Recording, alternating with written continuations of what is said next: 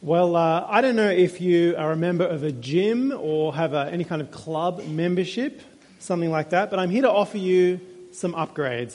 That is, if you meet the membership requirements. So there's a number of exclusive clubs. Perhaps top of the list is the Australian Club. Members include John Howard, James Packer. Do you meet the requirements? Well, the process is actually a little hush-hush. What we do know is you need to be a man and you cannot be wearing denim. Another elite club is the Ferrari Club of Australia. Membership, exclusiveness, it's not down to the fees, but the fact you need to own a Ferrari. And I assume it can't be in bits, so you can't just go with a wheel or something.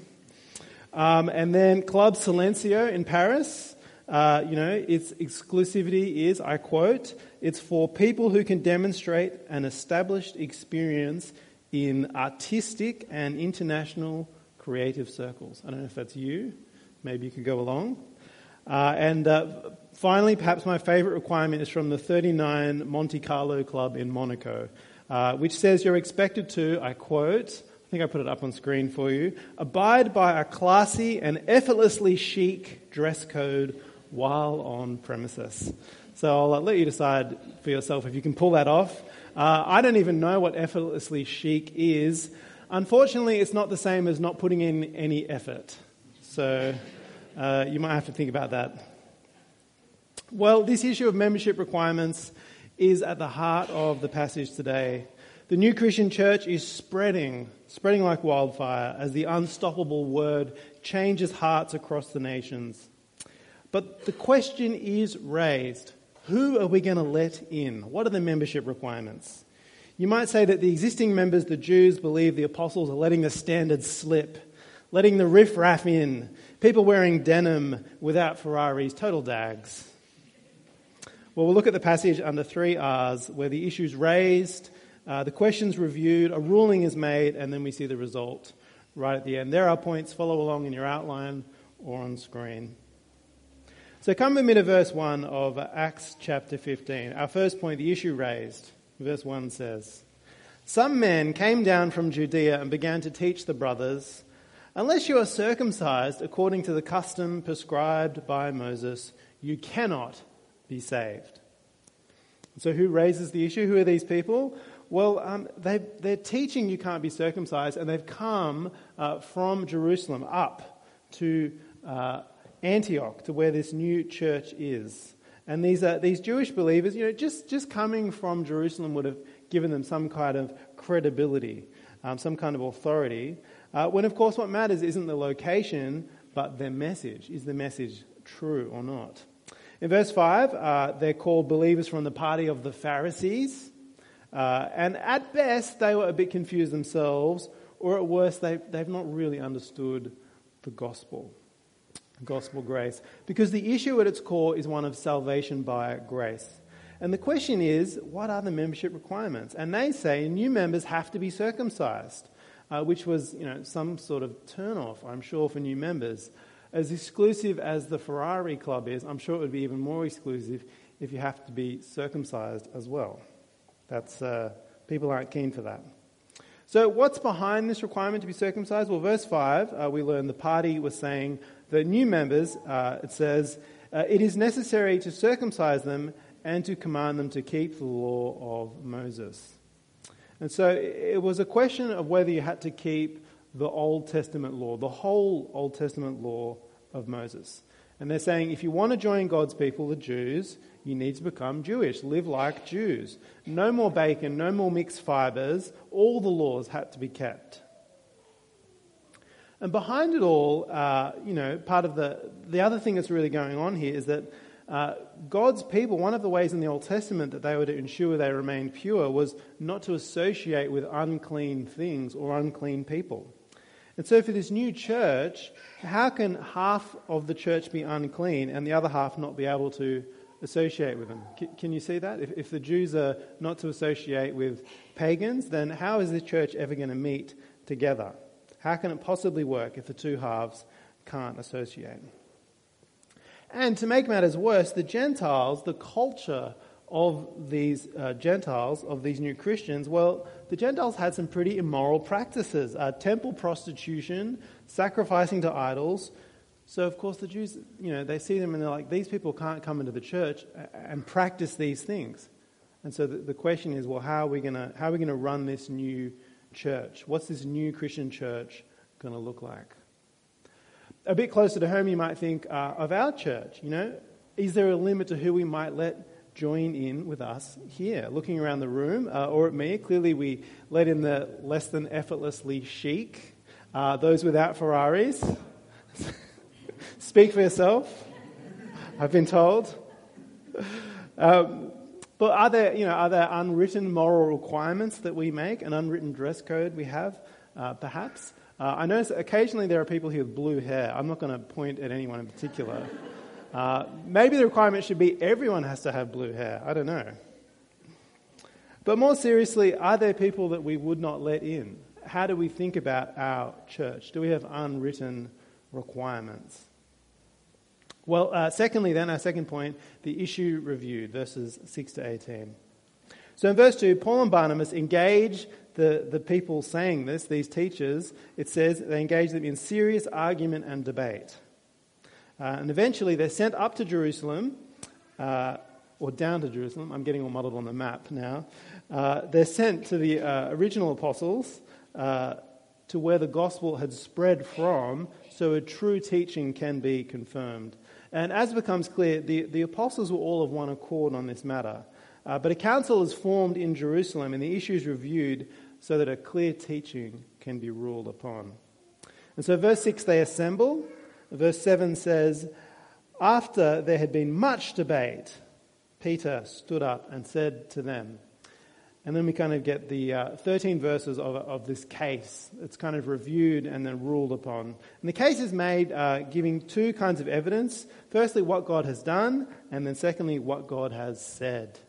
So we'll look at them.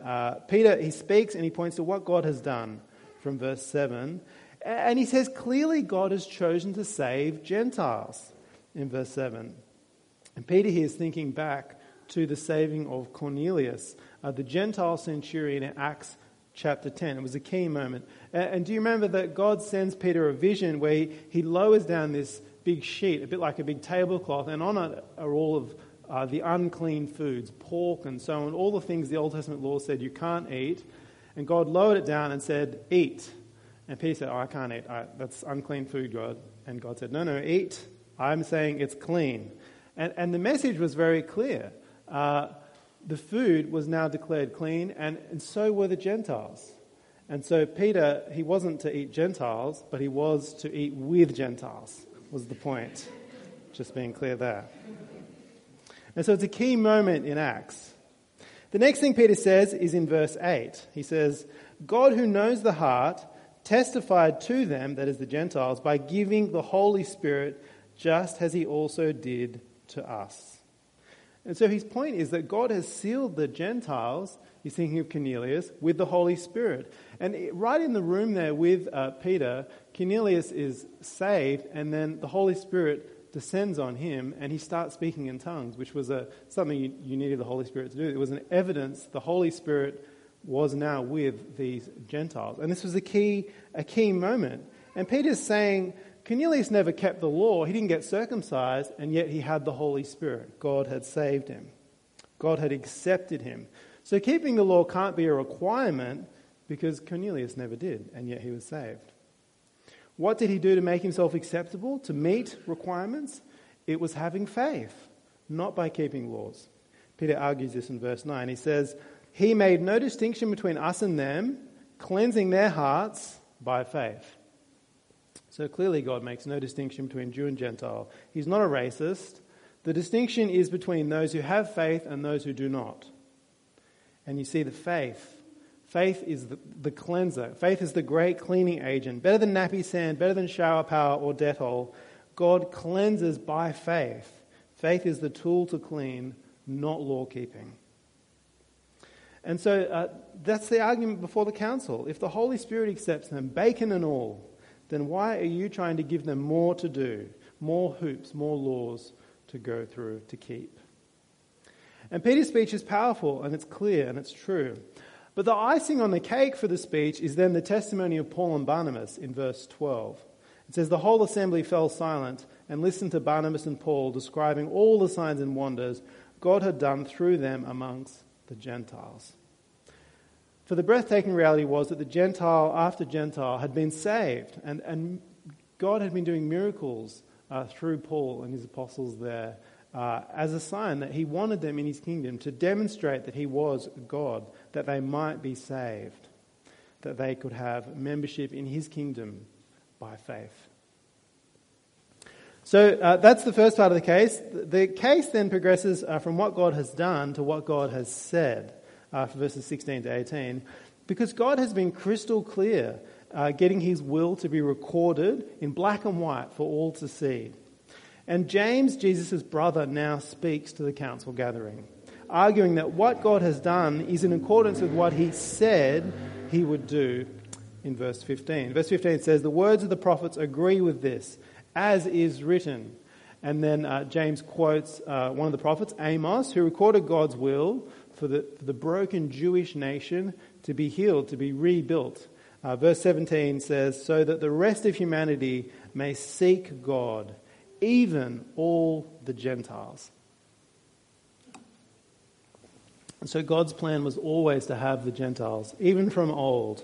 The plan was to have the Gentiles join the church, that they would receive all the blessings promised to Israel, peace, prosperity, and eternal life. And now in Acts, we see it happening. Well then, we have the issue ruled upon. What is the ruling going to be?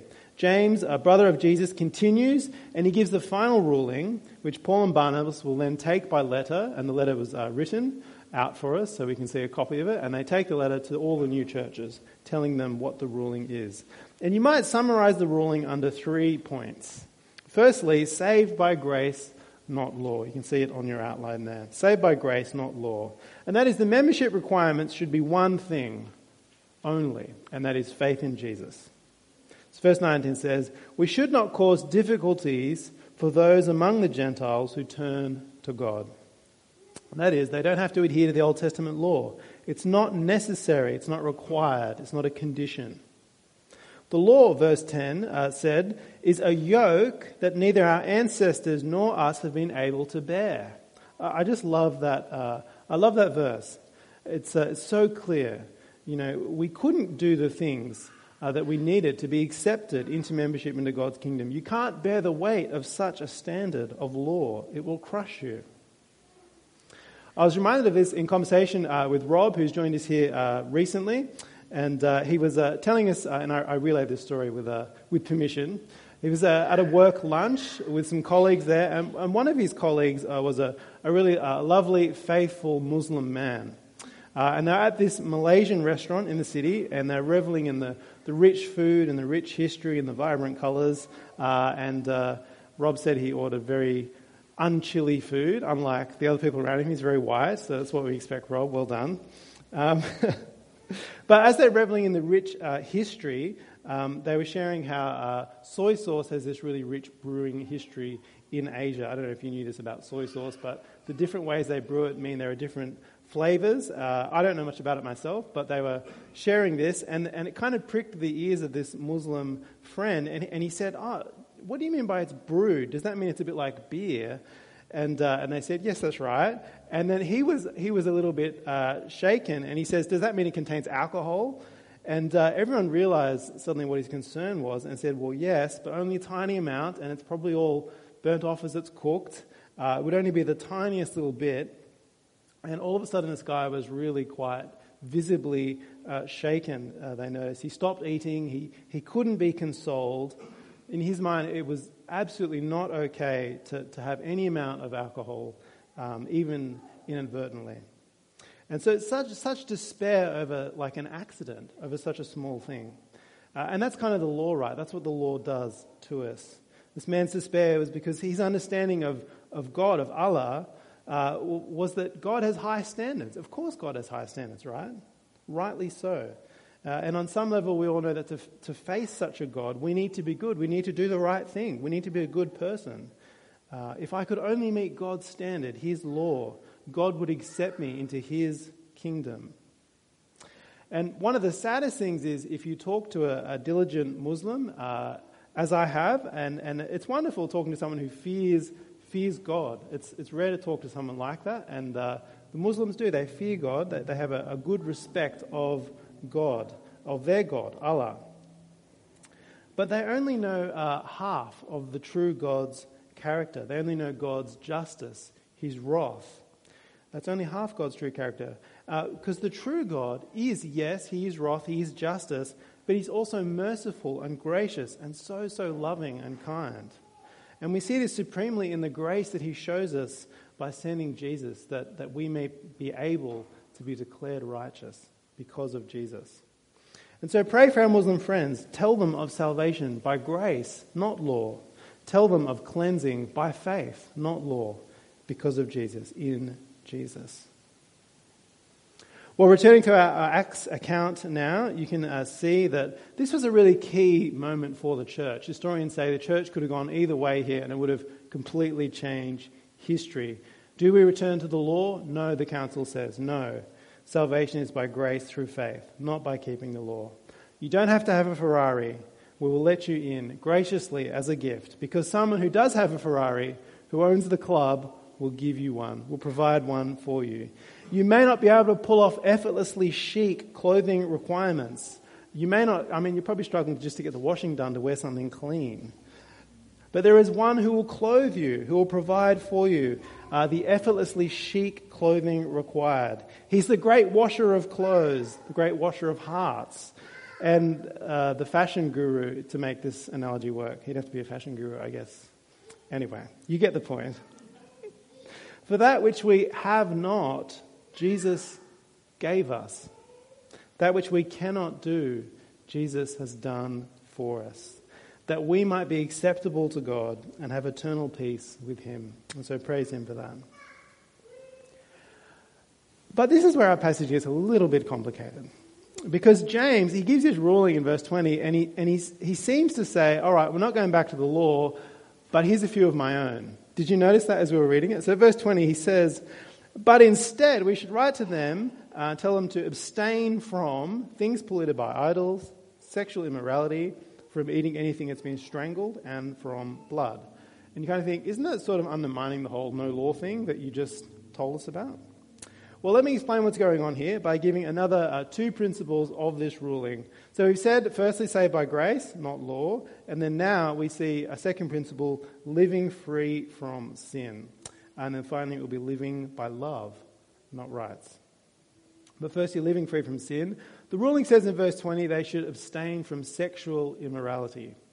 And sexual immorality, it's a bit of an umbrella term. It's meaning as well as rid yourself of sexual immorality. It's kind of referring to all of those pagan practices, all those immoral practices. So Paul elaborates in his letter to the Ephesians, to another one of these churches, Ephesians 5, 3-4, up on screen.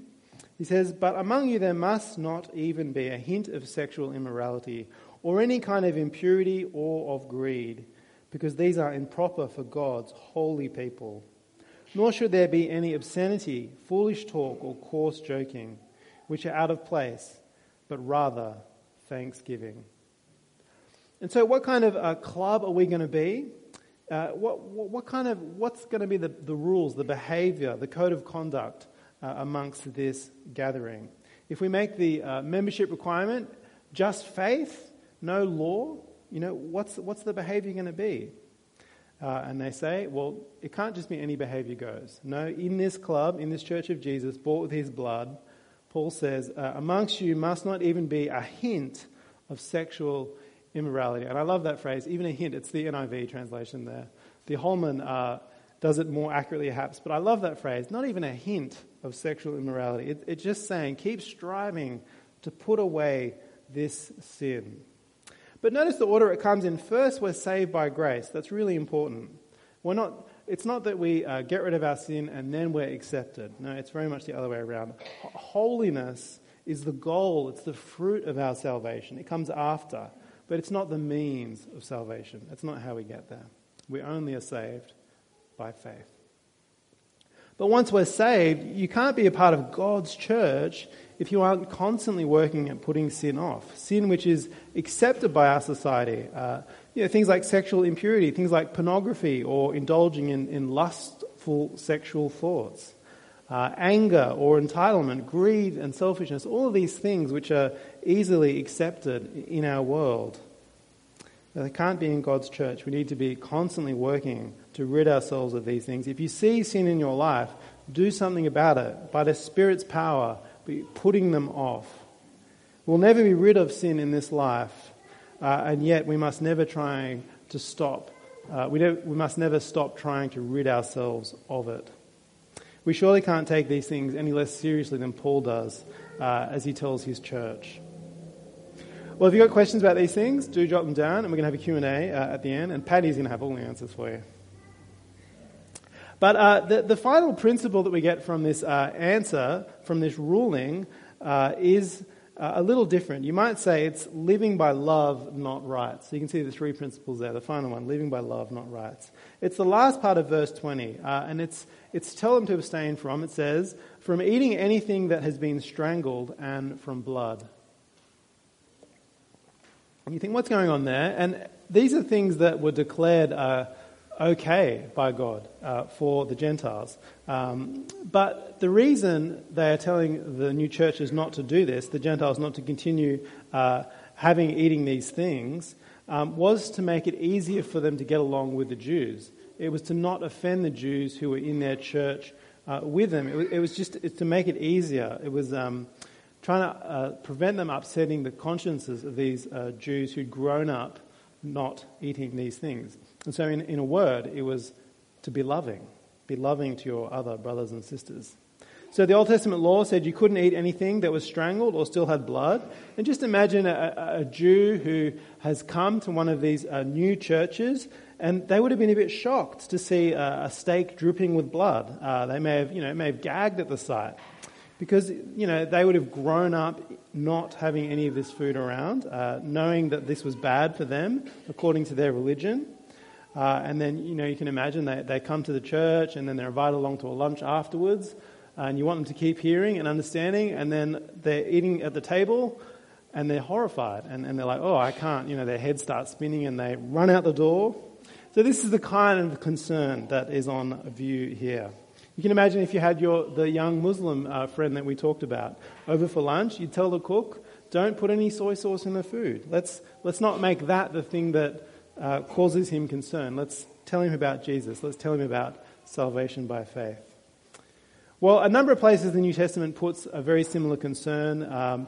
It says, yes, you've got the right to eat these things, but out of love, limit your freedom so as to not offend your fellow church members. And there's a good example of this in our passage. Did you notice at the end of our passage, Paul circumcises Timothy? Did you notice that 16, verse 3? Here, Timothy is circumcised so they can continue taking the gospel to the Jews. And then 16 verse 4, they go around delivering a decision that you don't have to get circumcised. But it was too late for Timothy. And so you can see here, Paul, the issue is not whether circumcision is right before God or not. It's really just so they don't offend the people that they're going to go and tell the gospel to. And so that's the idea. Live by love. Live to try and be loving to the brothers and sisters around you, not by rights. We're called to give up some of our freedoms to reach those who don't understand grace by faith and the freedom that it brings. Well, how might it look to apply this principle to ourselves here in this church?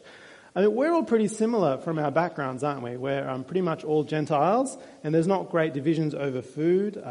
Even culturally, we're very similar in many ways, even though it's a wonderful blessing to see many different ethnicities here. But we're pretty similar culturally. But we still need to accommodate the outsider. We need to accommodate the outsider. And so a lot of the things we do at church are kind of having a mind to when a new person comes in, to try and accommodate them, to make them feel comfortable.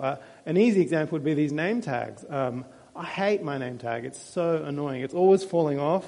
It's just, what a pain. Why would you bother? Silly thing. It's so a new person comes and they can talk to people, and it makes a huge difference. I've spoken to lots of new people that have come, and a few months later they say, those name tags, they're great. They've really helped me. And it reminds me, well, this is something that we do. It's just a little thing, right? It's a little inconvenience. It's nowhere near as bad as getting circumcised like Timothy had to. So I'm not going to whinge about it. I suppose I am. grumbling a little bit. I'll whinge a little bit. But we do it to accommodate the outsider. You know, and there's lots of ways. You know, we think about the music. Danny's always thinking about, well, we want to make it something that people can come in and it's not going to clash and not be too crazy and be edifying for us. We think about all these things. Another example would be just bearing with one another. You know, you could just talk to your friend or the person you find interesting, but love will mean reaching out and reaching out to all of the brothers and sisters here, bearing a cost. Or you might think about, finally, just fellowship is always a bit inconvenient. You know, just agreeing on a time. You know, 10 o'clock we meet here. That's a good time for some, not a good time for others. Just being able to gather will always be some kind of inconvenience. Giving up time to chat after the service. You know, agreeing on a location. Or, you know, we talked a little bit earlier in the announcements about the youth group splitting. That was done so that more people could continue coming to the youth group. It's a huge pain for those parents. They're bearing a cost, but it's a cost they bear out of love, not insisting on their rights. And so this is the kind of principle that we want to be shaping our church around. Well, there's some very little things. Finally then, the final part of our passage, very, very briefly, the result. What's the result of the decision? Well, the Gentiles hear this ruling and their reaction is given in 15 verse 31. It says, when they read it, they rejoiced because of its encouragement. So they rejoice. It's good news. And the effect for the gospel spread, we get it at chapter 16 verse 5 says, so the churches were strengthened in the faith and increased in number daily. So the churches are strengthened, continue to be grown by the Spirit. And the decision is key at not impeding the gospel spread. Instead, the gospel grace wins the day, and the gospel continues to be preached all around the world, eventually arriving here in Bexley North. So, you know, to end, well, don't stand in the way of the word. When it comes to salvation, stick to faith. And when it comes to fellowship, live by love. Let's pray. Well, Heavenly Father, thank you for making a way for us to be acceptable to you, despite our inability to make ourselves clean or righteous. Help us not to take that for granted and to pretend we are good on our own efforts, but help us to always be turning away from sin and being thankful for faith in Jesus. Help us to look to be self-sacrificially loving those around us that we might strengthen your church. In Jesus' name we pray. Amen.